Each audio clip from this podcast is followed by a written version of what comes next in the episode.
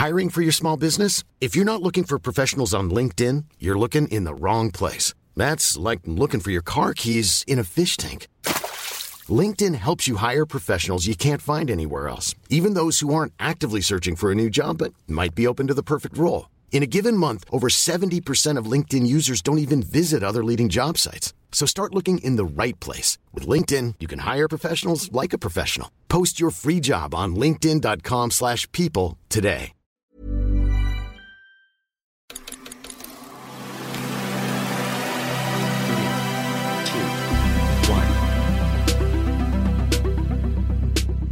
I am back and better than ever, but The Last of Us multiplayer game sure doesn't sound like it is. This is VGC, a video game podcast with me, Jordan Middler, Chris Scullion, and later in the show, Geoff Keighley. Hello, Chris, it's just us.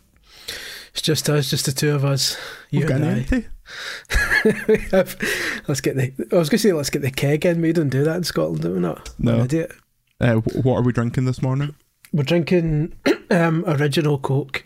Mm. I've got a, a a fairly gruff throat, which isn't ideal when being thrown into a podcast at the last minute. It's fine, you'll sound sexy. You've just got to lower that register, you know. Well, my, my usual bassy voice has now been enhanced with. Um, we were originally supposed to be joined by one Mr. Uh, Andy Robinson, but I'm pretty sure he's fighting with IKEA at the minute, so um, he is uh, indisposed. Um, but this week we have a lot to chat about. There's been some big games released. Um, I've been in the States, we have some headlines, and in the back half we have Mr. Summer Game Fest himself, Geoff Keighley, to talk about the show. To one Andy Robinson, but that was that's pre-recorded. That's radio magic, you know. People will never know. They'll ignore the fact that I've just told them, and they'll never know. I know people will be saying, "How did he get IKEA sorted so quickly?" To talk to. Geoff Keighley. So It, it was Geoff that actually installed the flat pack. He's a man of many talents. Taking us into story number one The Last of Us multiplayer game has reportedly been scaled back. Sony is reportedly scale backing. Scale backing? Oh, I've not been here for a week. Report Sony has reportedly scaled back the size of Naughty Dog's The Last of Us multiplayer project following an evaluation of the project by platform holder and newly acquired Bungie. According to Bloomberg, the number of people working on the project has been reduced partly as a result of the Destiny Studios' feedback as to its quality and viability. Quote, Bungie raised concerns, uh, raised questions about The Last of Us multiplayer project's ability to keep players engaged for a long period of time, which led to the reassessment, the Bloomberg report claims. We'll be, we'll be paraphrasing uh, from here. The project's not been cancelled, but it's going to be uh, changed up a bit. And it seemed uh, from some brief LinkedIn uh, searching that a lot of the kind of ancillary studio work has changed. Uh, how did this story hit your ear? This was a surprise because Naughty Dog doesn't seem to fuck up like this. Yeah, it doesn't, but at the same time, Naughty Dog's very much a single player studio, and like, let, let's cards on the table here. Were you? Did you give an eighth of a shit about a multiplayer Last of Us game? So the thing is, I played a lot of the Last of Us multiplayer when it came to PS4, like Oh, okay. during the first year, because it was one, it was one of the only things that the PS4 had at that point. And two, it was actually, um, although people give the uh, Naughty Dog shooter engine a lot of shit, which understandable, it's not brilliant. Um, I thought it was really fun, like the kind of the it was four v four, and there was a really good mode where you essentially had twenty lives, and every time one of your teammates died, you lost a life. So it was really Yeah. intense.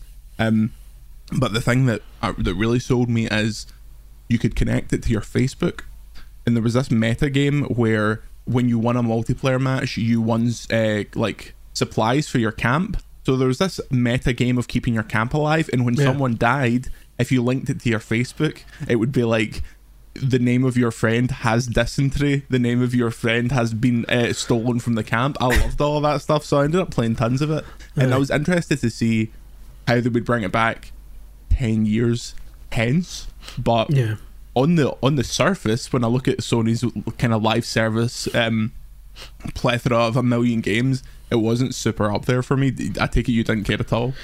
Not really. I mean, I, I I hate multiplayer at the best of times. I'm very much mm. a single player gamer, so it would never have been on my radar anyway. But even on, on top of that, like I, I know, like Uncharted had multiplayer for a while back in the day and all that kind of stuff. It's just like it never really struck me as something that, that massively blew up. Like when when any time they've tried it in the past, and when you've got someone like Bungie taking a look at it and saying, "Are you sure about this?" and then that that's got to kind of raise alarm bells because when it comes to online, keeping an online game active for a long period of time. Kind of Bungie know their onions.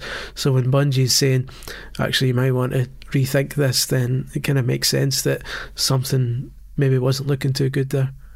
I saw it framed somewhat online of Bungie like dripping poison and PlayStation's ear about all this stuff, being like, "Oh, we're going to be the new favorite."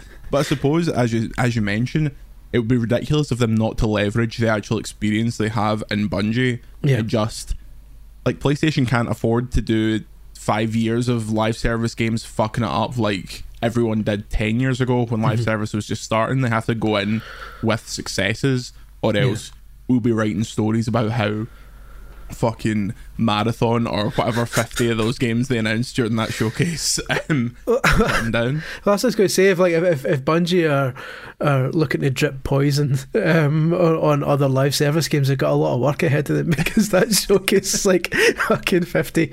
Um, so yeah, they, they'll um, I think I'm hoping that the case will be that Bungie will be seen as the kind of the sages who kind of hand down their advice and, and their experience to all these other uh, live service games that are kind of starting up. I, I, would I would imagine if Sony had any sense, they'd be doing that, getting Bungie to kind of cast a, an eye over all of these and make sure that they're all kind of got the fundamentals in place because um, some inevitably some of these games are going to die on their arse within mm. a couple of months, and I'd imagine at this point Sony's hoping to make that happen to as few of them as possible. Um, yeah. But yeah, just there are only so many hours in the day, so some of them are going to are going to buckle. The they kind of buried the lead. Um, Naughty Dog responded to this on Twitter in advance of Bloomberg's article, um, and they talked about how the, the development is continuing they're giving the game more time. However, the main thing that stood out to a lot of people was that they're also working on a brand new single player experience.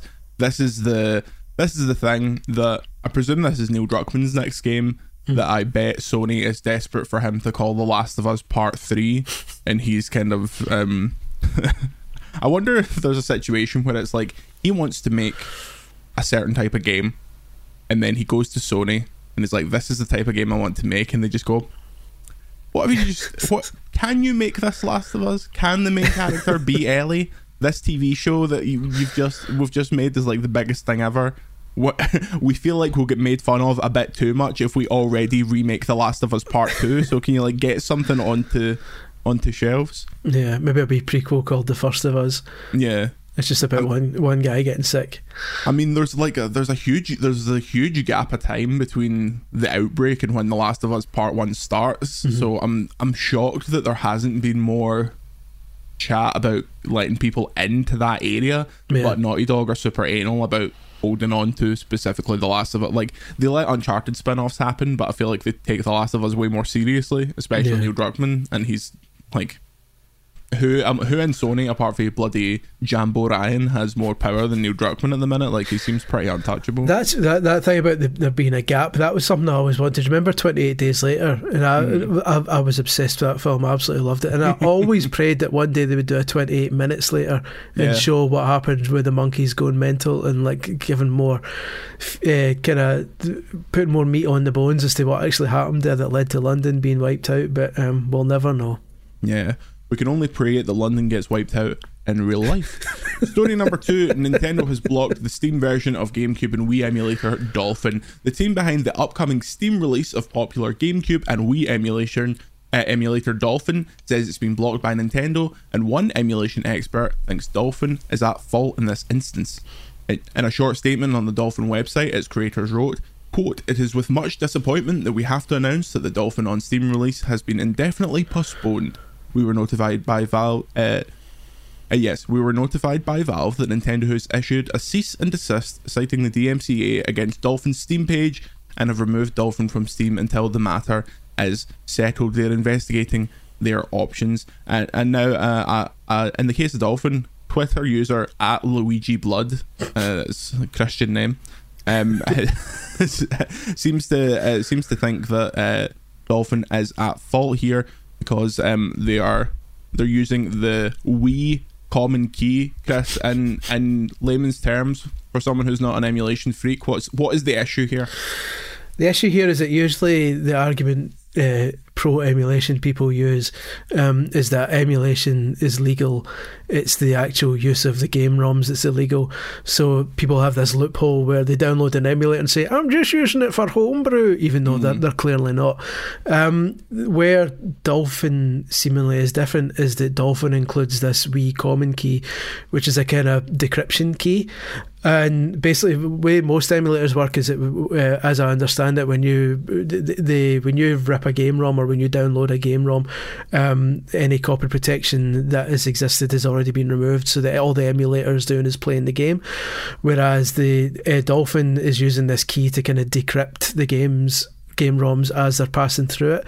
Mm. And Nintendo's went, wait a minute, that's our code like because emulators can get around it by saying we're not using the, the actual console we're we're basically imitating the console recreating the conditions in exactly. a scientific lab exactly but this uh, Wii common key I think the, the term's like um, a forbidden number or something like that there's there's a mm. term for it which is like this specific piece of code cannot be replicated because it's needed to decrypt um, the games and if that's included in the emulator that's Nintendo's property and Nintendo can say well you've fucked yourselves there because like if you're using that, then that's our IP basically. That's our copyright.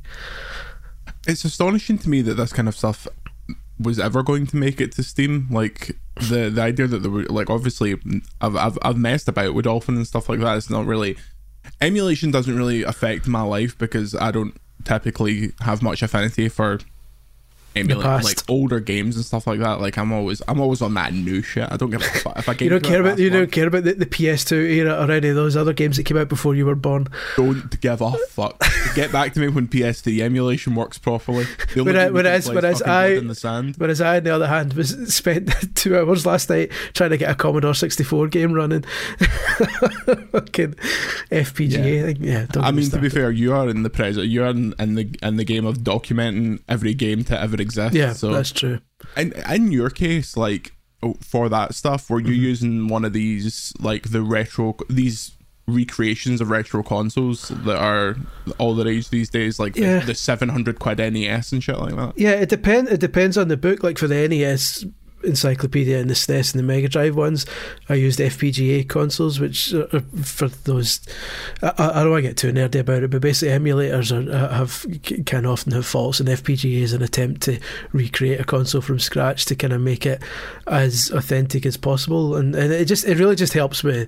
Um, I could play it on the original hardware, but it makes it easier to capture because you can do HDMI out and all that kind of stuff. Yeah. Um, for stuff like the Dreamcast book and the N64 book, I just use original hardware, uh, just because it's easier. It's just it depends on the system, but um, yeah, I've never really dabbled with Dolphin because I'm not really interested in emulation for systems that are that recent. Um, stuff you worked. stuff, if, if, I, if I wrote about it in a magazine at the time, um, that's not old enough for me. Um, so yeah, I'm, I'm I've never really been interested in dolphin, and um, I, I, I, don't like the smugness around it. If I'm honest, there's, there's, a lot. Of, oh well, if I, I, if I would like to play Zelda at fucking 16k resolution and 4,000 frames a second, it's like, well, knock yourself out, mate. I'm playing it on the Switch. I um, was actually flabbergasted straight after Tears of the Kingdom came out when I kept seeing all these TikToks and I was like, this game looks amazing. What happened? And then I realised they were running on PC. I was yeah, like, that's ah, all okay. illegal. And all, all these all these arseholes saying, "Well, I paid for it," so I no, you didn't. It no, is so no, you didn't. weird that Nintendo's current primary console is just yeah. freely emulatable on PC, isn't it? Like it's just it's weird, and it's like it's not like but also, like Nintendo has never really been great at getting on top of this kind of thing because you look at the days of the DS and Wii. Um, anyone who knew their onions could easily just download new games as they appeared and play them on their DS and Wii. Yeah. Um, so they've seemed to have, to an extent, clamped down on that element of it. You need to really, um, as I understand it, bend over backwards to try and get these things running on a on a launch switch. Um, but yeah, certainly. Um, the in terms of emulation, it is weird that you can just you can just do that, and not that I would, I certainly wouldn't recommend it because it's, by all accounts, it's it's not like perfect. I've I've never tried it to be honest on the Switch. Chris, Chris, I'm just getting, I'm just getting word. Ladies and gentlemen, we have caught and compromised a permanent end Yuji Naka. Yuji Naka has reportedly been sentenced to 2.5 years in prison for insider trading. This comes from Chris Scullion at VGC. and, and Andy's talking to Geoff Keighley while fucking sorting out IKEA, and I'm on this podcast while writing a Yuji Naka story. Sonic the Hedgehog co-creator Yuji Naka has reportedly been sentenced to two and a half years in prison and fined over 1.2 million dollars for his part in the insider trading scheme at Square Enix. The the Abema Times, I, I, read them every morning, reports that the Tokyo District Court ruled on Thursday that Naka should serve the prison term of at least two years and six months. The prosecutor's office also ordered a fine of 2.5 million yen and uh, a supplementary penalty of 170 million yen. Claiming Naka showed no signs of remorse. Yuji Naka's a fucking killer. He's like, I would do it again. Cold blooded. His defence has requested that the fine be reduced and his sentence be suspended. A decision is expected on July 7th. Now, as Yuji Naka's strongest soldier, Chris, this must have been heartbreaking. this must have been like Robbie leaving Take That. That's as the world's, for the kids. As the world's biggest Balan Wonderworld fan. Um, that's a weird one. Like, he's he's clearly, I mean, he said back in March, yeah, I did it. Um, and you're like, okay, well, that's I'll do it again. I'll do it, and I'll do it thrice. And it's, it's just like, right, okay, fair enough. Um, I've, yeah, I noticed some other sites are kind of missing the, the key component here, which is that it's not 100% set in stone yet. This is what the prosecution has decided the, the punishment is, and his defence has said, well, hold on a minute. Um, I think their argument was basically, as, as, as, as, as well as I could able to translate it, they're saying, look, this wasn't his fault. This information fell on his lap. and, and, now he's like, um, yeah, he did it, but it's not like he actively sought it or anything like that. It just happened and he acted on it. Um, so they're looking to get the fine reduced and they're looking to potentially have the, the prison sentence suspended or something like that. So it's going to be another month or so until, like I say, the, the 7th of July before the actual final verdict before is handed publicly down. executed. Yeah, but but uh, but the the basic the offer is um, two and a half years in, in the clink and around one point two million dollars worth of yen. Um, but yeah, so we'll see in a month's time if that stays in place or or whether he gets it chopped down a wee bit. I'm just glad they're finally rounding up and arresting everyone responsible for Sonic the Hedgehog. Finally. Get them all. It's the knackered yard. Deed. They can't get him now. He, he he's that's he's, true. He's escaped. Um, he's escaped. he's escaped in the shadow realm. he's down in hell. Um, yeah, that, that what a weird story.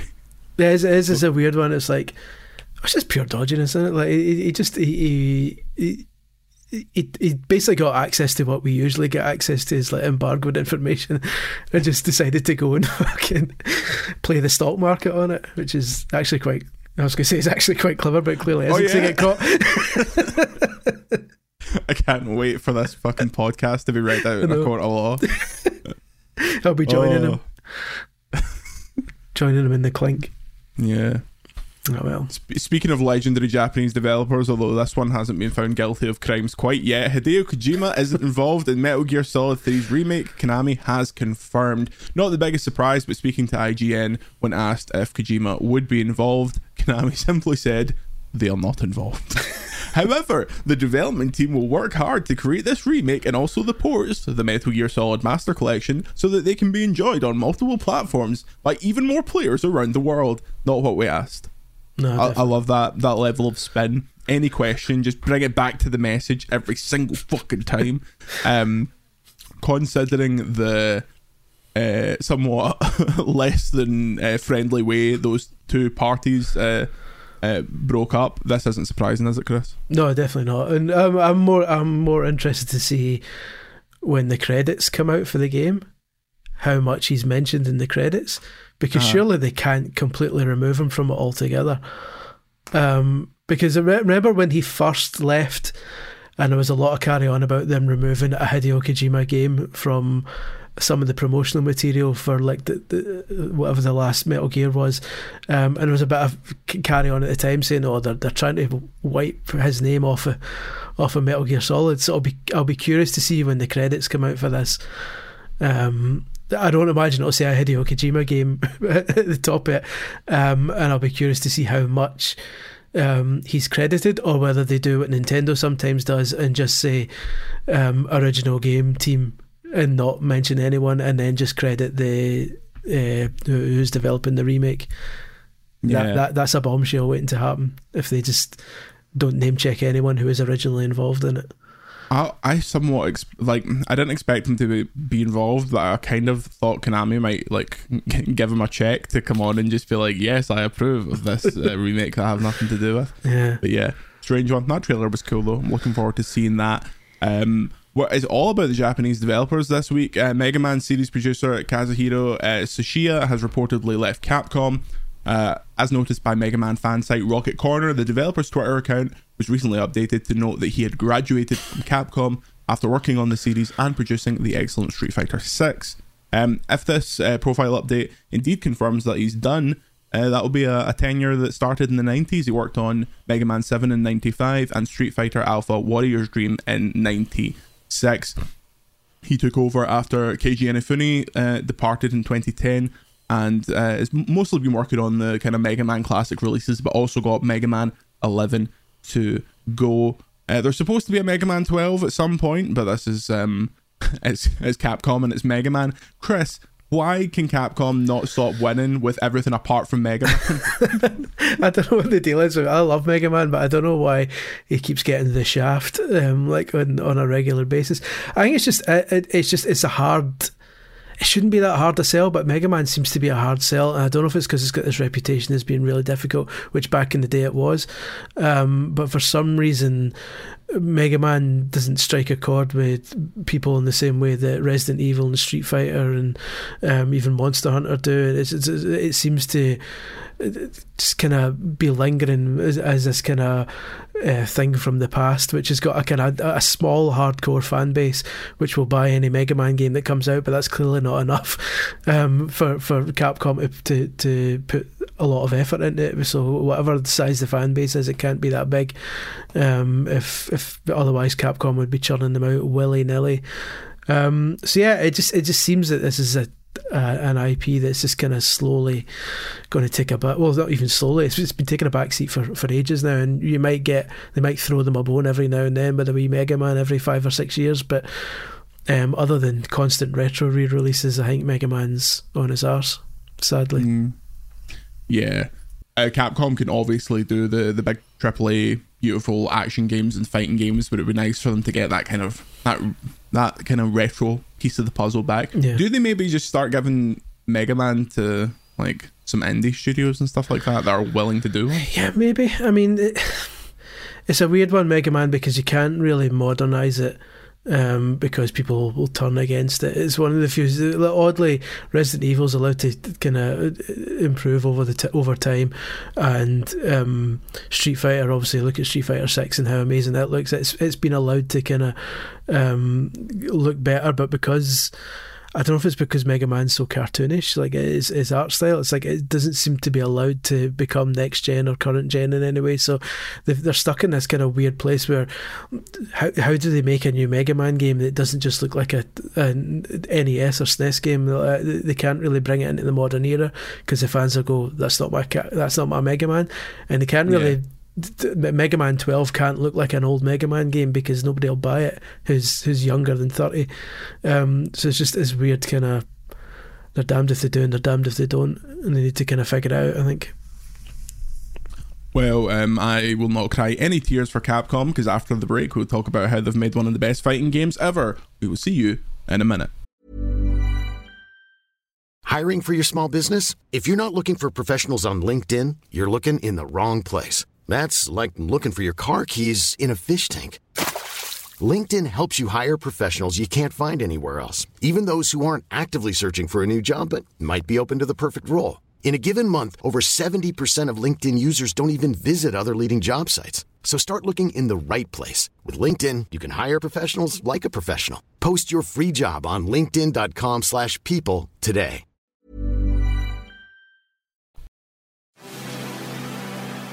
Chris, we've had some time with Street Fighter 6. Uh, I think it is fucking excellent. Put that on the box.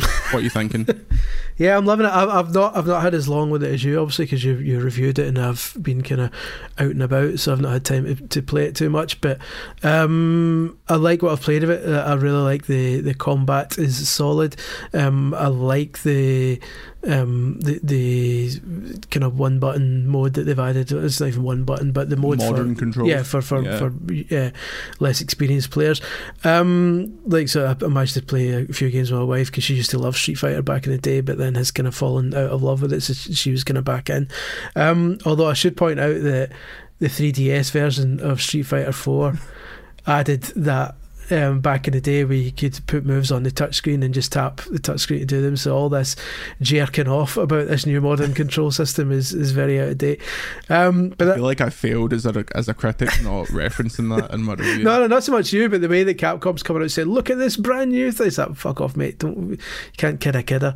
Um, but yeah, it's a bit. Other than that, like I've not, I've not tried the World Tour mode yet, which seems to be the the Oh, that's, seems that's to be fantastic. but after reading the review, I was like, "This, this is this is uh, sounds like right up my street." Uh, Pun very much intended, because it sounds just mental. Um, but It's it's really kind of um.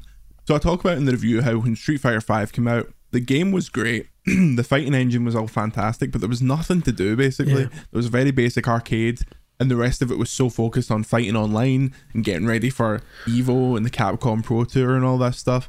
Whereas Street Fighter Six is all of the arcade modes, um, all the kind of all of that offering a big online mode, and then the World Tour, which is this weird RPG that they've added to the game, where you create a character, and then you travel around Metro City and all the various stages, meeting the legends of Street Fighter. And when you meet them, you meet Chun Li, and it'll be like, oh. Do you, want, do you want to learn how to do a hurricane kick? And it's like, yeah, sure. and and then you're like building up your moveset out of their moves. But not just this, while you're walking around these city streets, there will be hundreds of random created characters just waiting to fight you. So you just walk up to someone and ask them for a fight, or not even ask them, just walk up to them and punch them in the back of the head, and it'll initiate a fight. And the fights will be over in like two seconds or whatever.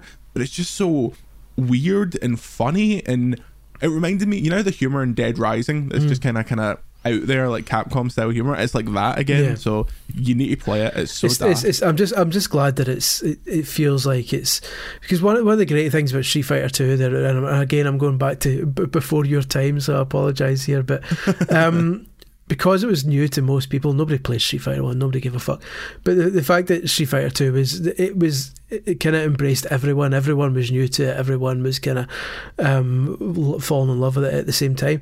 It, it's just it's nice to see that Street Fighter is open to all now because the, the, when Street Fighter Two came out, um, it was everyone was kind of discovering it for the first time. But now, now Street Fighter, over the years, I think it became more niche and became more hardcore to the extent that I was an enormous Street Fighter 2 fan and loved uh, Champion Edition and Turbo and Super Street Fighter 2, Super Street Fighter 2 Turbo, and like bought them all and was obsessed with them all. Was constantly never out the arcades playing it. Um, when when the when the, three Street Fighter threes came out, I was like, okay, but um, it's starting to get a wee bit more technical, and I just like having fun with it. Four kind of lost me a bit. Five completely lost me, especially when be- between every fight, like all these things come up for the Capcom Cup and all this kind of stuff, and it's like at, at that point I was like, you don't you don't actually want me playing this game, do you? This game isn't for me anymore. I'm not a member of the pro fighting game community, and this is clearly who you're looking at and who you're aiming at um, you don't want me here, do you? I, I'm I'm I'm the third wheel in this in this relationship. So it's nice to see that sex has kind of embraced everyone again and said, actually, let's let's everyone come back in and let's let's start again from the beginning. so I'm Yeah. I'm happy with that. Yeah, I think I think it's fantastic. I just want them to put the fucking servers back on so I can start battering people and then be very quickly humbled. Um, I, I was really into Super Street Fighter 4 when they added like Adon and Juri and like the, that was like the first revision. Um, I got a stick like I was I was all in on Super Street Fighter 4. I've been looking at sticks now. They're so expensive, but um, the, like because Sony now owns Evo, they have partnered with like Hori and stuff like that to make tons of fighting game accessories Yeah. for this. Um, interesting though, this is back on Xbox. Street Fighter Five famously wasn't. Um, I bet I don't know what the fighting game community is like on Xbox. Like, is there a lot of people over there? All the tournaments are played on PlayStation Yeah. because of Sony. So It's a weird one, uh, but but again, I think the fact that this is um, seems to have slightly less of a focus on multiplayer. Obviously, online multiplayer is still going to be its its its kind of its roots and its foundation, but um, I think this world tour mode certainly helps a bit. I, I, I can imagine a lot of single players. A, a lot more of them will be playing on Xbox potentially. No, that that's not that's. Everyone not that's not what I mean. Xbox Yeah, yeah. Most most people on Xbox who will buy it will buy it for single player. I think. mm. Um, some will buy it for online, but I think anyone who's really serious about the online side of things will, will have already committed to the PlayStation because uh, Five is on PS4. Yeah. Well, that's the, the first of a double header this week. Diablo 4 is also out. Um, I did a nice discussion with Adam Potter and Lauren uh, Lauren Bergin from PC Games N uh, that is on our YouTube channel. You can go and check that out. In brief, it's also really good. It's, it's another game. I just want them to turn the servers back on. The servers go online in 14 hours from when we're recording this, so the rest of my day is just going to be spent writing about how you get a horse, etc., and so on. Um, because it's it's Diablo's one of those games that you can engage in on the most surface level possible, but the amount of shit in there is like super overwhelming. Hmm. But yeah, you can check that discussion out. It's a really solid uh, game. Last week I was in San Francisco to uh, get food poisoning and also play Immortals of Aveum. First of all, Chris, do you know the do you know what level of uh, uh, giving up you have to be when you're Uber Eats and Pepto Bismol to your hotel at four in the morning? That's, where we're at. That's low, isn't it? I felt like- that's a, that's a low I point. felt like I had just drank ten liters of like water from Spain. You know when they're like, Mm. don't do not don't drink tap water, Yeah. you'll die. That was kind of the Fun times. Was Was this was this before or, or after the, the visit the, the, the, the, planned visit for Aveum? Was this before it or after? This, so we went to we we got to I got lunch with one Greg Miller, enemy of the show, Mm. um, and then I went to the event feeling fine. Played the game. About halfway through playing the game, I was like, my chest. Like, I could I could spell shite. it's me. I'm really wa- I'm really warm. What's happening here? I feel like I'm in water for some reason.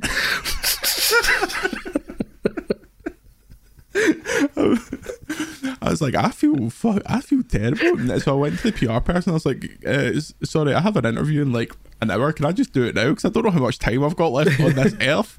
Um, so I did the interview with Brett Robbins, super nice, get it, get it, really nice guy. Talked to him before, and then I walked back to the hotel. And as I was walking, I was like, this is this is not good.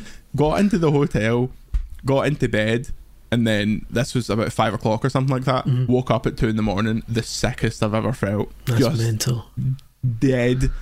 I was like, oh shit, I need to host on kind of funny in about 10 hours. I'll need to fucking get my shit together.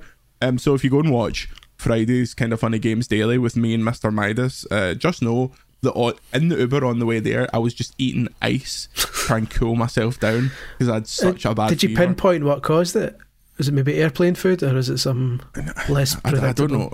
I, I really do not know because I mean, obviously, I, I just because I, I ate like a family sized bag of flaming hot Cheetos, that shouldn't really do that much internal damage to me.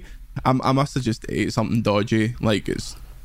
Uh, I don't want to pinpoint anything specifically for legal reasons, Yeah. but there, there will have been something dodgy that just disagreed with me. Um, Shame. but yeah, that was a that was a fun experience. And then flying back on that twelve hour flight, ill as fuck, just sitting there like just make it, just make it, just make it That's back to, to land. Um, but Immortals of Aveum's pretty good. Out of all of that, I'm still like, you know what? I feel deathly, but uh, it's pretty good. It's a it's like a first person magic shooter.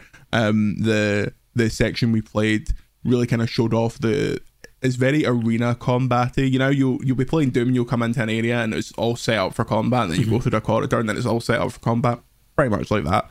Um, although the the combats felt the combat arenas felt more like multiplayer maps, which makes sense when which makes sense when you take into account how many people worked on Call of Duty before coming to Ascendant Studio, including Uh, Brett Robbins, who was the creative director on a couple of those games. So yeah, it's out in mid July, which is an interesting wee time period for a game like Yeah. that. But um, it's one that I think people will pick up during that lull. As Yeah. much of a, lull as there is, because end of the month, Final Fantasy, uh, start of September, Starfield. So the lull is getting shorter and shorter. It's basically just uh, July and August. But yeah, Yeah. I think it's, uh, it's it's one to pick up. Uh, Chris, why do people not put out games in July? Um, probably because most people are out sunning themselves and touring it and touring it around the world in, in various Yeah. uh, holidays and such. Um, and so there's that. It's weird. It's the opposite of, of movies, where they obviously get the big summer blockbusters, whereas in the, vi- in terms of video games, they know that people are out and about, and nobody's. Well, very few people are staying at home, locked in their in their bedroom. Yeah. Um, It's creeping so in, I would imagine that's what it is. Three of the biggest games of the year out in June is a pretty weird one. Mm.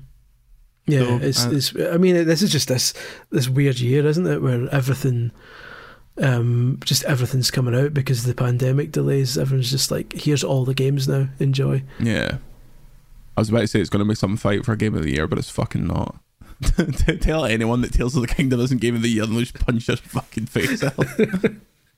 It's it's clearly Disney Speedstorm. yeah, we are VGC's vote. We've, we've already committed that we've got the lobbyists. I'm going. I'm going to vote for a Speedstorm for you so that I can get your votes in a in a, in a different category in these fictional awards that uh, we're starting. Um, before the, the summer heat really kicks off, though, I cannot believe that we're about to go into like E3 Summer Games Fest period in like a week's time. Uh, Soon enough, we will be sitting in a call much like this, watching these endless presentations. How excited are you? I'm excited about that because, especially because, as I think we've we've touched on before in the past, um, the, our discussions during these things are outlandish and could never be repeated, and that that kind of Yeah. adds to the fun of it. because, um, yeah, obviously it's it's a stressful time to to be on the kind of um, basically in the trenches, like covering these things as they're reported, because you're firing out news stories left, right, and centre as as games are announced. But so the kind of the, the thing that keeps me um, sane during these things is every time a, a, a shit game will appear. And we get to take the piss out of it for two uh, for two minutes, and kind of clear the decks before the next big announcement. So yeah, I'm looking forward to a nice uh, uh, combination of great new bombshells and utter gash, um, just to kind of to help us kind of keep keep sane. That's through the way it always goes. Um, I, I asked on Twitter what people would be looking for during Summer Game Fest, which is kind of the big. That'll be that. I think that's the big focus. Other than Microsoft ones, that Microsoft's one and uh, Bethesda's thing. That'll be the the main the main show. People want to see Wonder Woman gameplay. I could. I, I feel- I feel like what about time? It's, was that last year they announced that? They just showed the I forgot. like the logo or something. We wrote about it, forgot all Adam, about it, was- it was something we covered. It might have been that Game Awards or the previous Game Awards or something like that, but we definitely covered it in a in a call. Um, yeah. the Darkness remake. What the Darkness? Who's who's a fan of the Darkness? Wasn't fucking the the guy for uh, Faith No More in the Darkness? Am I misremembering that? Was that like- I, I mean, when I'm thinking of darkness, I instantly think of Justin Hawkins. But the the oh, oh the, every time I think of the darkness as a, the, the band as opposed to the game, I get annoyed because the only time I went to T in the Park. Um, God rest it, was when uh, David Bowie was supposed to be the headline act, and that was why I went. And right before uh, T in the Park, David Bowie pulled out and was replaced by The Darkness as, as the headline. That's that's that's not the same. That's not even close to the fucking same. Um, but in terms of the game, I quite, I quite enjoyed the game back in the day. That's the one. Is that, is that the one where you, where you could the, the kind of demon thing took over you and you could kind of the move tentacles it, and move it down the road and everything and attack people? I, I'm sure the Yeah. sequel had a guy in a fake Celtic top. Did it not? I, I don't. I'm not aware of that, but um, I, I believe you. If anyone would know that, it's you. I'm sure there's a fake Glas. There's a crap Glaswegian guy in the second one who's got a fakey Celtic top on, but. Mm. Yeah, I mean, I, Um, I, I, I wouldn't say I was in a massive rush for a remake, but okay.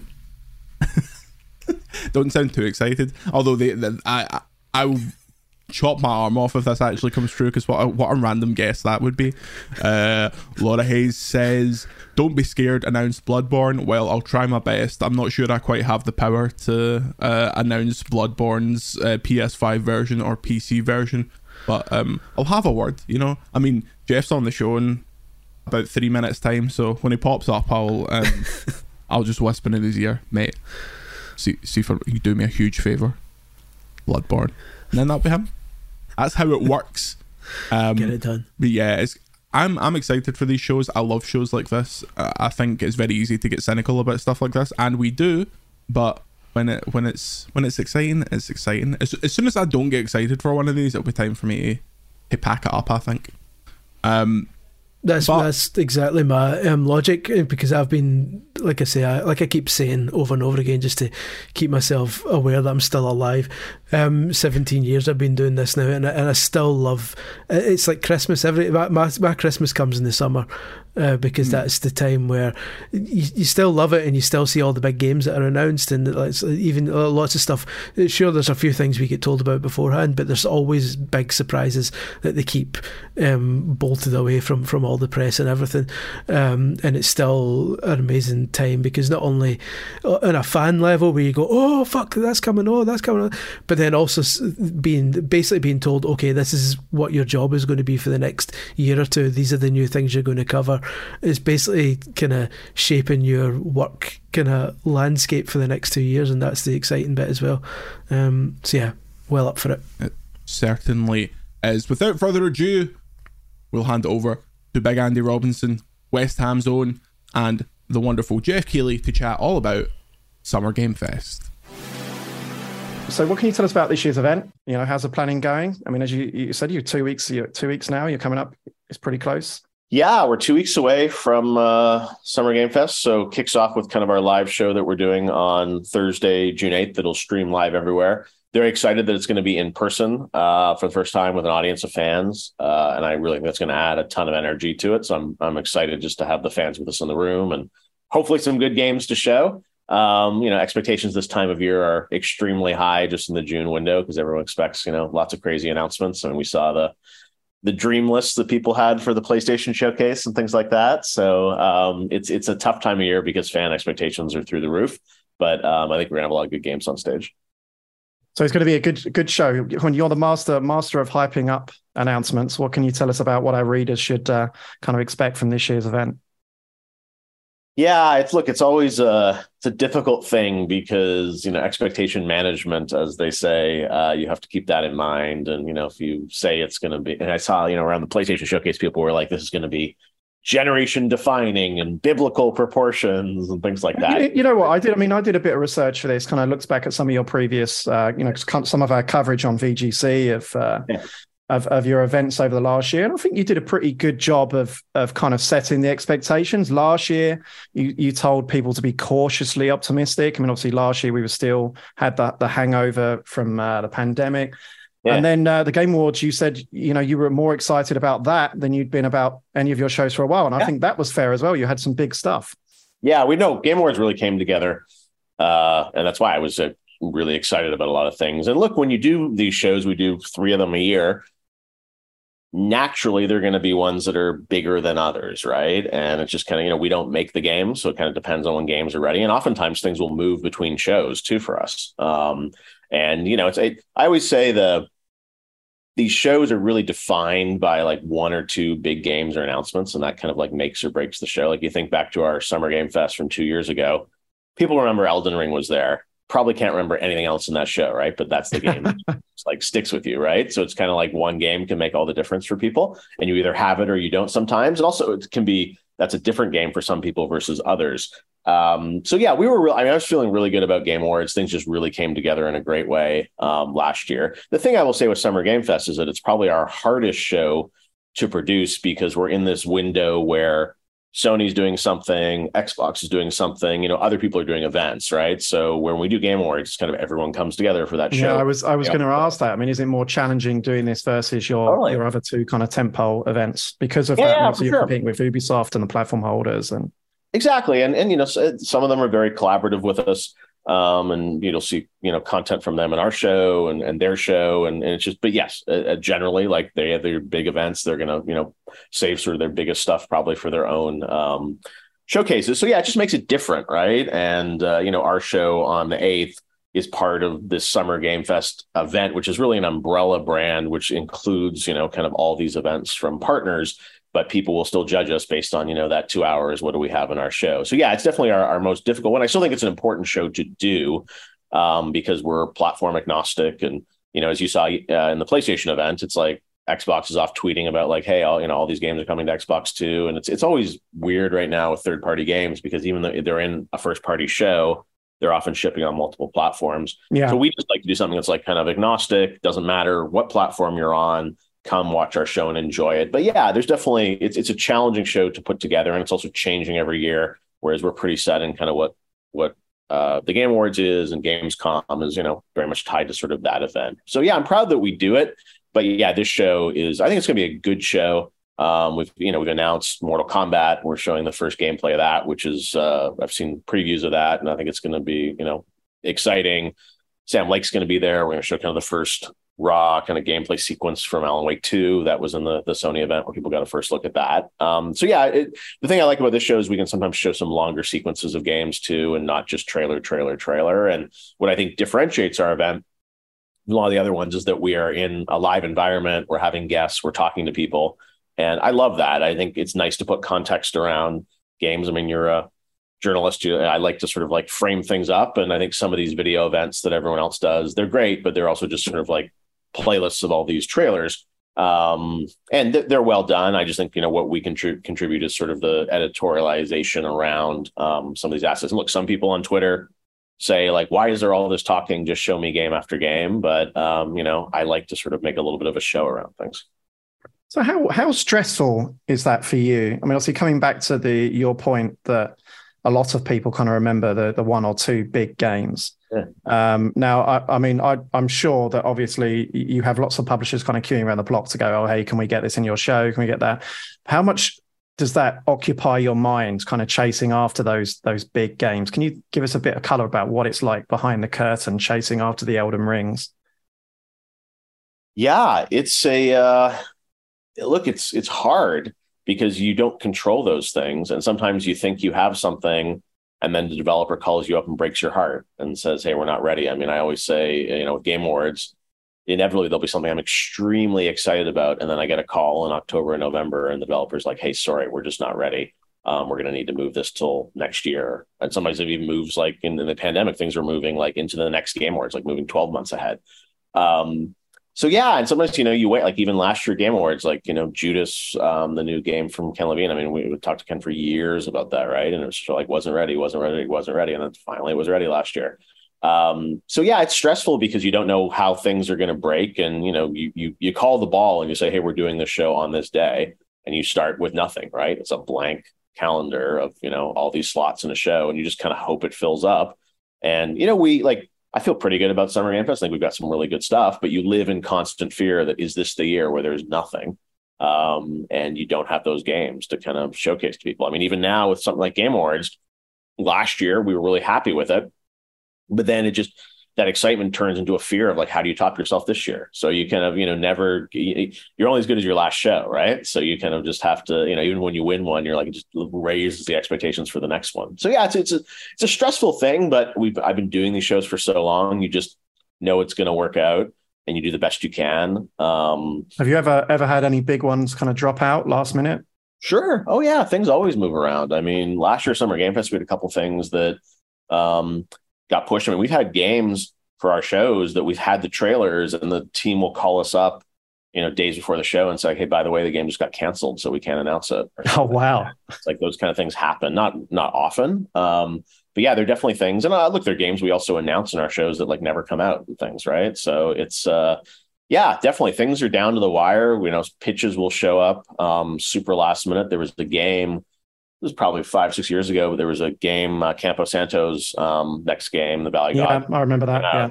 Um, but they called me, it was like two weeks before the show and said, Hey, we got this trailer. Um, you know, you thinking, right? I'm like, saw it, like, beautiful. Like, let's do it. Then they sold the Valve, and that game never came out. But that was one that was like super last minute kind of addition that that came into the show. Um, so yeah, it's constantly in flux. Like we're two weeks out, and there's still probably maybe two things that we're still not quite sure are they going to happen in our show or not. And we're a live show, so things are sometimes down to the wire. Um, so sure, yeah, things definitely like shift around with our shows, and you know, you hope they're not leaks. And that's the other thing that you know we've been lucky with. There haven't been a ton of leaks for our shows, but those also can kind of impact like what we're doing and our plans. So yeah, it's uh the the final couple weeks are are stressful, and you obviously hope that you know someone's going to ring on your door and say, "Hey, by the way, we have this massive, you know, announcement we want to land in your show." Um, and yeah, it's it's hard because you just never know what's going to happen, and it's just kind of you, you have to do the show though, right? And some people are like, "Why did they bother doing this?" or "Why did it have that?" And there's just so much so much negotiation and politics to all this stuff that what ultimately happens on stage um, is the product of like months of work. I mean, obviously, as you kind of noted at the start, um, I, I, think everyone who is a fan of games will be quite excited that you're in front of a live audience this year. We're going to get back some of that excitement again that we we had from kind of events past, um, and some of your other more recent events over the last year. Does that kind of does that kind of add some challenge to what you're talking about, like kind of the pressure to put together a strong show that now you're going to have that real tangible feedback? I mean, obviously, before if you put on a show where you know there's not so many game events around and you know fans are a bit disappointed, that that's on a forum. You can kind of you can just swerve that for a bit, but obviously, does it put on more pressure that you have a real audience there? Yeah, I guess, but I think generally, like people are excitable, right? I think if you're going to come out to be part of the show, you want to be excited. And I think, you know, when Ed Boon walks out on stage and we show Mortal Kombat, like the energy, I think we feed off that. So it actually gets me excited. I guess there's always a risk that people are going to, you know, boo something or be disappointed. Generally, like, you know, we've had pretty good uh, reactions. And like I think back last year to Game Awards, it made such a difference when we you know people saw the Supergiant logo and got nuts for Hades. And I think that that I think it excites us, and also I think it excites developers, right, to sort of have that energy in the room. So no, I think it's actually going to be a really positive thing for us. I don't. It doesn't create more pressure for me. It actually gets me more excited because um, I think that energy translates to sort of the stream. And again, it's what different from our event than a lot of these other first party events right now is that we're doing things in front of an audience and you know the the Sony event from E3 2016, I mean, still, you know, resonates with all of us, right? With the God of War orchestra and that big reveal. And like those were just, you know, magical moments. Um, so that's a little bit of me trying to capture some of that magic and still do a live event. I mean, we didn't, we certainly didn't have to do this as a, a live event with an audience. Um, but I just felt this year that was kind of what we could, what we could do that was unique this year and do something in person. And, you know, obviously E3 had planned to come back and they were going to do a big convention and that was never in the cards for summer game fest but i did want to have like the fans with us in the audience um, and that's what we're doing what can you tell me about how the kind of the pandemic has has kind of a uh, you know adapted now to you know what's out there how many games are out there for you to talk about how many suitors there are yeah. uh, to to announcing their games in your event i mean because obviously last year you know by your own admission there, there weren't so many big games around to kind of yeah. compete for um are things a bit better now is, is everything kind of slowly getting back into pre-pandemic so. levels i mean there's things are getting better, I think, um, in terms of development timelines, but also just generally there are fewer games coming out.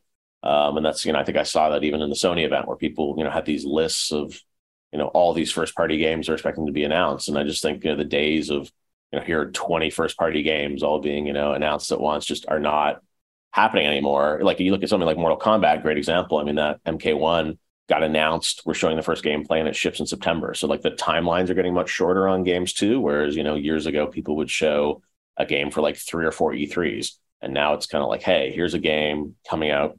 You know, like Spider Man was a good example of PlayStation. Like, here's Spider Man coming out this fall. And, you know, they did one trailer. I don't know, they announced it, it was a couple years ago. Here's a gameplay, you know, trailer, and then game comes out in the fall. So I think the there are fewer beats and timelines are getting shorter. So that also kind of impacts generally like the um, the roadmap. And of course, there will always be outliers of some you know game that wants to show a trailer, and you'll see you know 2026 at the end of it or something like that. Not that we have a game in our show that says that, but it's just you know that that general trend of like people kind of you know casting an idea that's going to be years away. But I also think the thing that has happened in a lot of my shows now, and I feel this way just as a as a player that you know you see these CG teaser trailers and it's like it's really hard sometimes to get a grip of like what the game actually is and we get pitched a lot of CG stuff constantly and you know, yeah, put- I thought it was really odd kind of seeing a few of those in the PlayStation showcase because it felt like you don't really see that much anymore for the reasons you're describing. Yeah, and like uh, we, you know, the thing we found now is there's more hybrid trailers where we can get people to sort of like do the CG and at the end put like 15 seconds of gameplay. And I'm like, I think that like can you know be a, a good sort of uh, proxy. But yeah, it's it's tough because I mean some of those like you know teaser trailers that sort of come out and it's like there was that one and the PlayStation event I think it was called Concord from Fire Sprite, and I'm like I don't even know what that game is. It yeah, same. Yeah, burger, and I was like, okay, yeah. it's a mood piece um, and like I, you know, they're not bad. I just think it's it's it's it's hard because um, I think now with this audience, it's just kind of like it doesn't do a lot, and people are like, I don't know what that is, and like show me a game, you know, get me excited about what the actual game is. So that's the other thing I think we're pushing. You know, we push for some of that stuff, and of course, there always are CG pieces out there, but it's kind of a balance. And uh, like you said before, we live in fear of kind of like what are maybe this will be the year all we get are a bunch of cg trailers. And it's like what do we do? That's what we have to run with. Um, so i think showing real gameplay is important um, especially now that these you know games look so great with unreal engine 5 and stuff like that. You can do so much in engine. Um, but yeah it's uh it's a balance i think and we just have to sort of work through it and we never know what we're going to get and every year is different. So yeah I, I thought Game Awards we're feeling really good about. I think we delivered for the audience. You know, last year's Summer Game Fest was, I think, you know, rougher in a way, right? Um, in terms of like, you know, the amount of things people. Yeah, I thought um, this year's Game Awards or last year's even was was really good. I thought it was one of the strongest for a while. Yeah, no, I feel the same way, right? It's like we were really happy how that lined up. Um, and it's you know not a function of if we're doing a good job or not. It's kind of like what you know what's out there uh, to pick between. And to your point, you know we I always feel badly because there's so many teams that pitch us on their games and they just can't make it into the show. And that's, you know, it's sometimes just a function of like, what kind of games do we have? Like I remember last year at Summer Game Fest, there was that meme of, you know, all we were showing were sci-fi space games, right? And sort of, you know, because we had routine and we had Callisto Protocol. Yeah, I was going to ask you about that. I mean, how Solid. much do you think about curation when you kind of order oh, this stuff? This is what we have, you know. And what what did you learn anything from that? That feedback? From last year's show? No, I mean it's like it was accurate, but it's also that's the product of sort of like what was out there and you know the games available to us. And we try and sort of blend genres and, and types of games, but it's sort of, you know, it kind of depends on like what what's available to us. And, you know, we do have to curate it a little bit. And I, I do feel like, you know, we try and kind of make it a good mix of stuff. We don't always get it right. Um, and also like there are different audiences, um, you know, the, like different kinds of games. And, you know, sci-fi there are a lot of sci-fi games because people like sci-fi. Um, so it's one of those things that you know we try and have a diverse group of things diverse group of genres but it's really hard because you know like for instance sports games or racing games we always struggle with those right? Because a big genre but it's like do people want to see madden? I don't know right? It's like there's an audience for that. The people that tune into our shows i'm not sure those are necessarily the people. Um, and also you know like we're a very global audience right so like a us um, you know football game, um, the U.S. football is like probably not as big internationally. So we think about all that stuff. Yeah, it's a, it's a complicated matrix to put together, and yeah, we see that feedback, and you know, I I understand it and agree with it. I don't you know don't disagree, but it's sort of like that's kind of what was available last year. I don't. I'm trying to think this year if we have any sci-fi space games. I'm not sure. Right? depends on you're conscious of it. Um, but also, you know, things are moving around and shifting and you know it's like what you think your show is going to be two months before it happens sometimes ends up being a very different show when it actually happens. Um, because you know it's like this making games is is an art form. And sometimes we'll have games where like the you know team just runs out of time and they're not happy. And it's like you know our frame rate's not good enough. And it's like oh that's like fair point. So then pull the trailer. We're not going to force people to show up um, and show their game and that oftentimes happens where you know people look especially after like a redfall or something i think people are like you know cautious right? I mean that game opened the xbox press conference for two years straight right? That was like their sort of big game that opened the show for two years. And then you know obviously ended up not delivering versus the expectations. So i think people are just also very wary now of like you know the trailers and the games they see and just kind of not really knowing you know what ultimately is going to mm. out and obviously, the other the other big story looming over uh, this year's Summer Game Fest, uh, probably for uh, consecutive years, is obviously E3 uh, not happening again. Yeah. Um, you know, you're you're a big part of uh, you know uh, game culture, um, especially online, as as the the front man for all of our exciting news. Um, and you know, the forums are now calling you the E3 killer. Is that fair? No, I don't think that's fair. I mean, I would say I think E3 sort of, you know, killed itself in a way, right? And sort of, you know, what kind of happened over the years. And and I get that. Um, I understand when people say that, but I think if anything, you know, I was we created Summer Game Fest and built Summer Game Fest because I saw the, you know, the wheels falling off the wagon, right, of E3 and and and seeing it on this sort of glide path to history and getting scared as someone that loves that time of year. I mean, I grew up for two decades. I mean, E3 was part of my life since I was a 15 year old kid at the first E3 in 1995. I went to every show. I loved it. I mean, it defined my summer. Um, it was like so exciting to me. And I think the fact it was, it was heartbreaking to see that sort of start to fall apart with, you know, uh, I think they had like a relevancy problem, and then they also had a participation problem um, over you know the final years. So yeah, I mean, it, look, I, I, think the question is like if we didn't do Summer Game Fest, what would happen? I think things would have just kind of really splintered apart um, this summer. Mm. Um, so yeah, I mean, I, I, I get the sort of sentiment around that. It was it was sad to me that we sort of had to decide to go off and build something new, but we did that all in partnership with the publishers. And you know, our list of partners for Summer Game Fest did not change at all with the cancellation of E3 this year, right? I mean, everyone we're working with, we've been working with for months um, around Summer Game Fest. So there was a world where Summer Game Fest and E3 could have coexisted, and we had talked a lot to to ReedPop about that possibility because they were focused much more on sort of a big, you know, trade event and consumer event, and that's not what we were doing with Summer Games. And, I mean, I, I know you're you're a big fan of E3. Um, yeah. You know, a lot of people of our kind of generation who that was the summer, right? That was oh, everything yeah. that you were excited about. Um, I mean, obviously, E3 kind of threatened to come back digitally and stuff, uh, you know, the last couple of years, but it must have been, you know, particularly odd for you, you know, kind of with the prospects, you know, earlier on, where it, at a point it looks like you were going to have to kind of both compete for the same pool of stuff. Yeah, we. I mean, we never really saw that. I mean, E3, like I, I you know, E3 canceled in 2020 after I had pulled out due to the pandemic, and I started Summer Game Fest at home in a spare bedroom, just not even knowing hmm. what I was really doing. We were just sort of trying to figure out a way to like, you know, bring news to fans. And then you remember there was the E3 digital that they did, I think in 2021. 2021, um, yeah which was, you know, I mean, kind of their stab at, I guess, doing something similar to what we've we did. Um, and then, yeah, I mean, it, you know, didn't happen last year, didn't happen this year. So yeah, we never, I never really felt in competition with E3. We were, you know, doing something different. We're focused on doing like a big live stream digital show. I guess in 2021 there was maybe a little bit of competition between, you know, what we were doing and, and what E3 was doing. This year, I thought we actually had a, a reasonable plan that we were doing, you know, what we were doing with a big show at YouTube Theater and a press and uh, you know uh, influencer event, Play Days, which you went to last year, which is kind of a closed door thing. And E3 was going to do this big, um, you know, trade show at the LA Convention Center and a consumer event. And I I always thought it was you know probably overly ambitious for what they were planning this year, but I was like, cool, if they can pull that off, great. Um, it would you know we worked at the dates, so it was going to be after what we did with Summer Game Fest. Um, so yeah, I mean, I didn't I didn't really see it as competitive, I, I, I questioned the viability of what their plan was. But if sort of the industry wanted that and wanted to support that, I think people could have done both.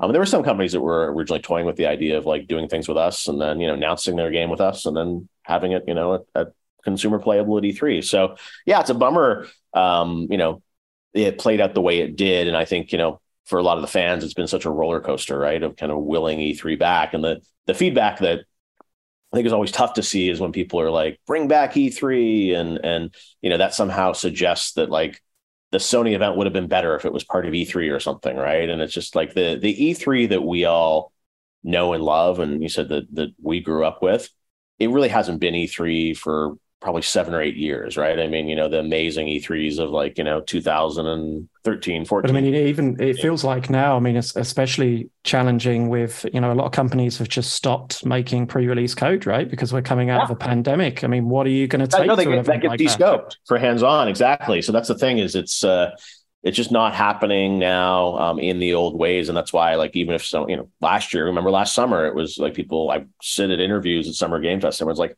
why are you doing this next year? Because E3 is coming back. And it's just, you know, it's like, what is E3? Can it happen? Who's supporting it? What is the content that's going to be there?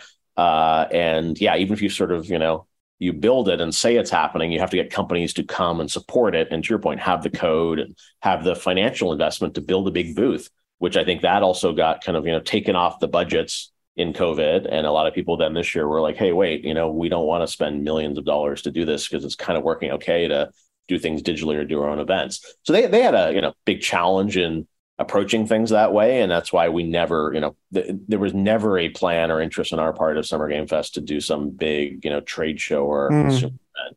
Um, that was at, the, at the same time, I um, you know I, I I think that you see the benefit um, as I do in having kind of in, some in-person stuff. I mean, to, to yeah. your point, obviously you're holding the Play Days events. Yeah. Um, you're bringing your show back in front of a live audience, which you didn't oh, yeah. have to do.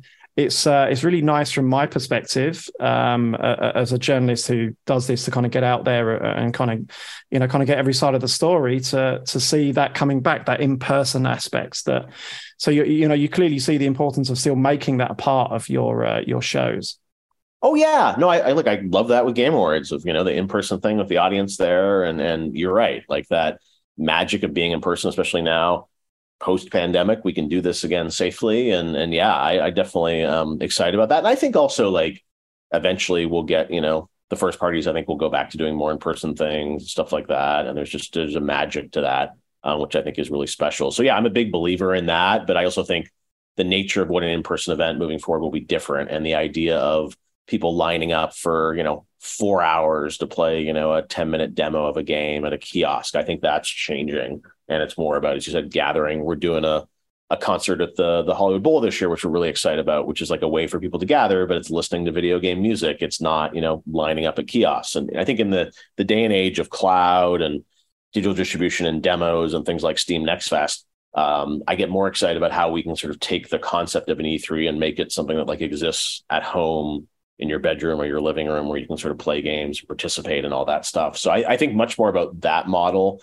than like how do we get companies to you know bring you know 300 TVs and PCs to uh, you know a place to have people line up. Because it's just it's very expensive and as a fan of the industry it's limiting right? I mean you know e3 used to cost a lot of money to go to and that was one of the things i was worried about this year. It's like if I, I, I feel bad when i see a lot of tweets from people saying hey i bought tickets to go to E3 this year and you know plane tickets. And it's like you know now I can't go. And it was always my dream to go. And it's like that's that's what sucks is uh you know like people just wanted to be part of this industry and got excited about the concept of E3 coming back because guys like you and I got to go you know many years yeah but absolutely. Cool. it's like you said it was uh that everything revolved around your your summer right? In, in ah, Los Angeles. oh I, mean, I was yeah that was like I said when I was a kid that was like my formative years when I was a teenager. My dad drove me down to E3 when I was 15 years old, the first E3 in 1995. I remember sitting, you know, standing next to Michael Jackson at the PlayStation party, right? The first year that PlayStation came out. And I, you know, I, I said every year through high school, through college, through everything. I had, when I first years of E3, I was so young, I had to get a special permission letter from the ESA to attend E3 because you had to be 18 or older. Yeah, of course. Yeah. Um, and I would like show up at the door and I'd like, the guy be like, "You're too young," and I'd pull out this letter from my pocket and be like, "Check this out." And it was Doug president of the ESA, who said this guy has permission to come into uh, E3. So yeah, I was. I mean, I, again, I really loved E3, and and I did E3 Coliseum um, for a number of years. And yeah, that was I really enjoyed that. That was really yeah. Good. We had we had amazing panels and conversations, and that was really fun to program. And I really did all I could um, to help sort of uh, you know them figure out a new path. And it just you know ultimately did not did not pan out. And and for us we just i just said i had to have to build something new. And luckily all the publishers i mean you're coming to play days you know the lineup of stuff and we've got a lot of games for people to play and, and check out. So i hope it's going to be kind of a good thing. And i also don't know where it goes in the future. And everyone always asks and you know in these conversations about like so next year are you going to be at the convention center and you know scale this up et cetera et cetera? And it's not uh i don't think that's what we're going to do but we'll see sort of what the feedback is from from the industry as an aside, my first E3 was literally on my 18th birthday. I remember in uh, in, in, those days, obviously coming from coming from the UK, where you can drink. That? Oh, uh, 2004, 2004, I think. Um, I had to get people to sneak me into bars and stuff because obviously coming from the UK, drinking age of 16. Yeah. Um, so like all the all the press parties and stuff, I remember going to, you know, you'd be at like the Xbox press conference, the original Xbox, and yeah. like you know they'd be serving alcohol. Like and i'd be like i'm literally oh, yeah those were look. I you know it was fun for me because they would have you know massive bands and you know be like foo fighters tonight. Yeah i remember i remember they had the uh, killers and there was about like 200 yep. people there. Yep. Yeah yeah killers at an xbox party. Yeah it was like so every year it was like there were big bands would play these parties. It was like it was amazing because as a kid that loved video games, you were like, oh my god, like Sony do these amazing parties at the Dodger Stadium parking lot, and it would just be like six or eight thousand people, and they'd have you know huge acts perform, and it was just like incredible. Um, and all that's gone, right? And I, I wistfully like remember those days and, and wish that uh, we could go back to that. But it's just you know I, I, also live in the reality of like what today is and, and, and building the next thing, and I always just try and keep marching forward versus lamenting that like you know E3's gone, what's going to happen, and um, you know, like I really do care about this stuff, and we work extremely hard with the publishers to kind of come up with something new.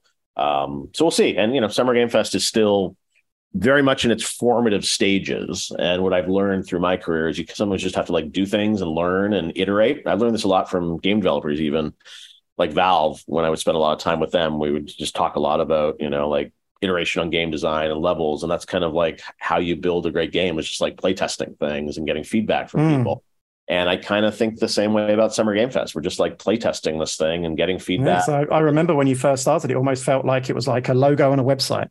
You know, it was no. I mean, it was basically, you know, me. Uh, you know, remember it's like people were upset because it's like, how could this be four months and it needs to be within three days? And it was like May through August because I was in the pandemic and no one knew where they were doing events, how how to produce events. And I was learning how to use OBS and stream, and I streamed, you know, the DualSense first hands on from like a spare bedroom and like you know the crash bandicoot reveal. And it was just all me like figuring this stuff out um, in the pandemic from home. And i didn't know where it was going to go. I just we just have to like do something. I was you know kind of bored at home. I was like i, I want that video game summer still to exist.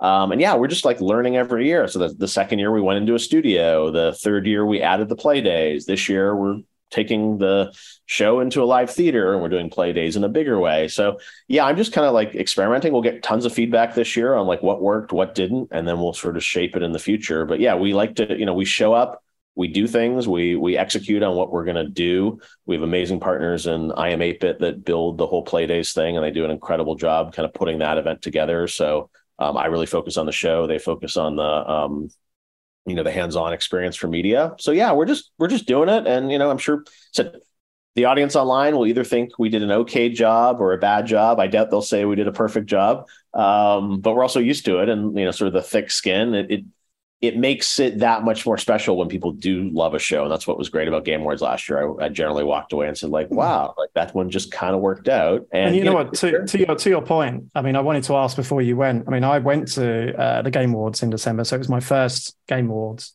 Yeah. And uh, the work that it's really apparent when you're you're kind of sat there that the amount of work that goes into putting that show on a live show is is phenomenal. It was uh, super super impressive to kind of see um, what goes on behind the scenes as a lot of people you know kind of uh, will know you just as the face of, of this show yeah. when when actually you know obviously as a as a producer you're putting in a whole ton of work you know kind of all the year round to, to kind of get that show going how long yeah, do no, you... we have I, just to answer that it's like we have an amazing team and that's one of the things that is hard for me is that because i'm the face and you know producer of these things uh, i'm seen as kind of the the you know the, the lone gunman that sort of is doing this. And yeah on game awards we have an amazing you know production team. Uh you know my uh the showrunner of game awards kimmy kim who's worked with me since the beginning is like amazing and she puts together you know an amazing team to kind of bring that show to life. And to your point it's a it's a massive uh it's a massive undertaking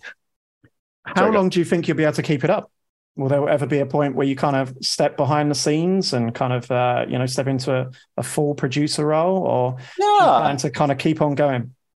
I mean, look, I I never set out to really host these things. Like I never set out to be a face on TV. It was just kind of like what I ended up doing. And Victor Lucas, who ran a show called Electric Playground, came up to me one day at a press event and said, Hey, I think you might be good on camera. Do you want to try and do something? Um, so even now, like Game Awards, I just kind of host because I I'd say like I more MC it right? Versus like you know I'm not ever gonna get out there and do like my you know 10 minute monologue of jokes right. It's just kind of like you know I know the games, I love the games. I do certainly think as I get older about you know succession plans and you know who's going to take over these things. And we have we have you know we've thought about that kind of stuff especially like what happens if i get sick or things like that. So like you know we think about those things a lot. I mean i do too. Like i, I generally though like love what i'm doing i mean this has been you know lifelong dream to be able to build these shows and be trusted by the industry to to bring them to life so yeah i'm i'm not looking to you know sell things off and exit or you know retire anytime soon. Um, so yeah, I like I again, I just like I'm editing now, like our Summer Game Fest trailer, and I'm like so excited to be doing it. And I you know, watch the PlayStation event, I get excited. And look, some people think I'm crazy for like my love of this stuff, but as you said, like you know, E3 in the summer, like that was like I defined my summer by that.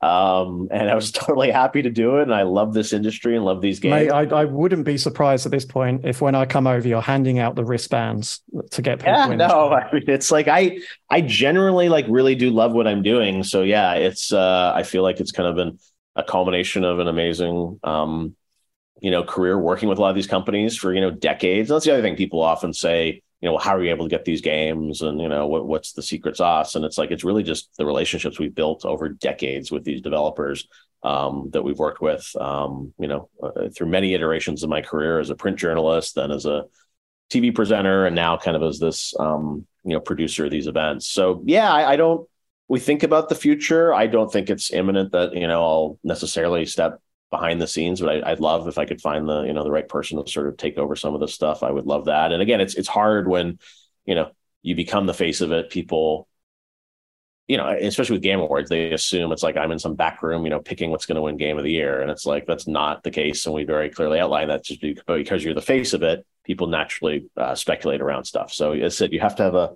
have to have a thick skin for the feedback. I bet.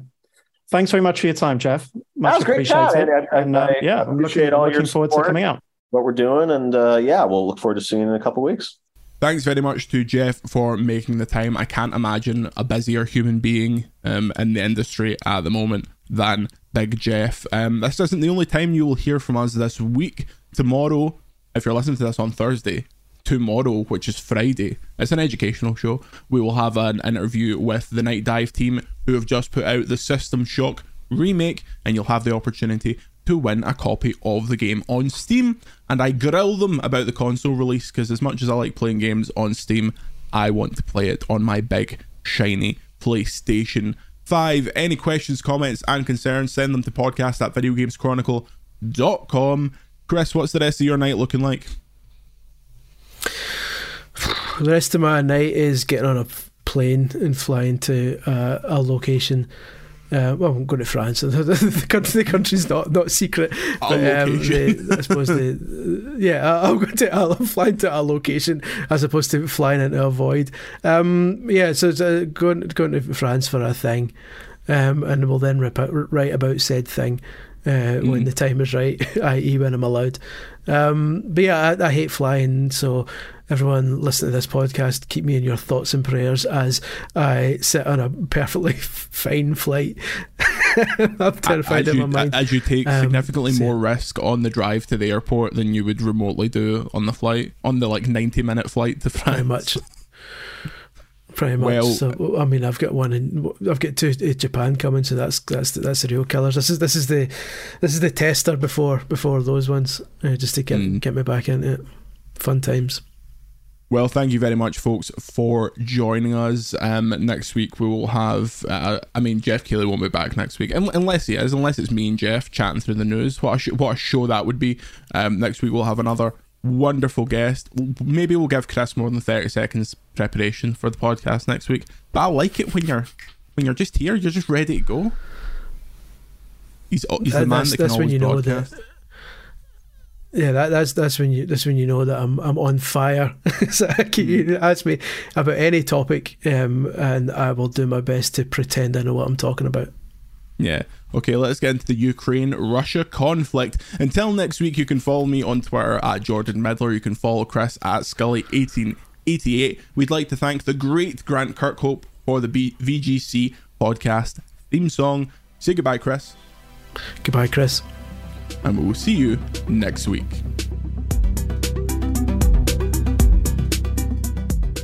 VGC, a video games podcast, is a Stak production and part of the ACAST Creator Network.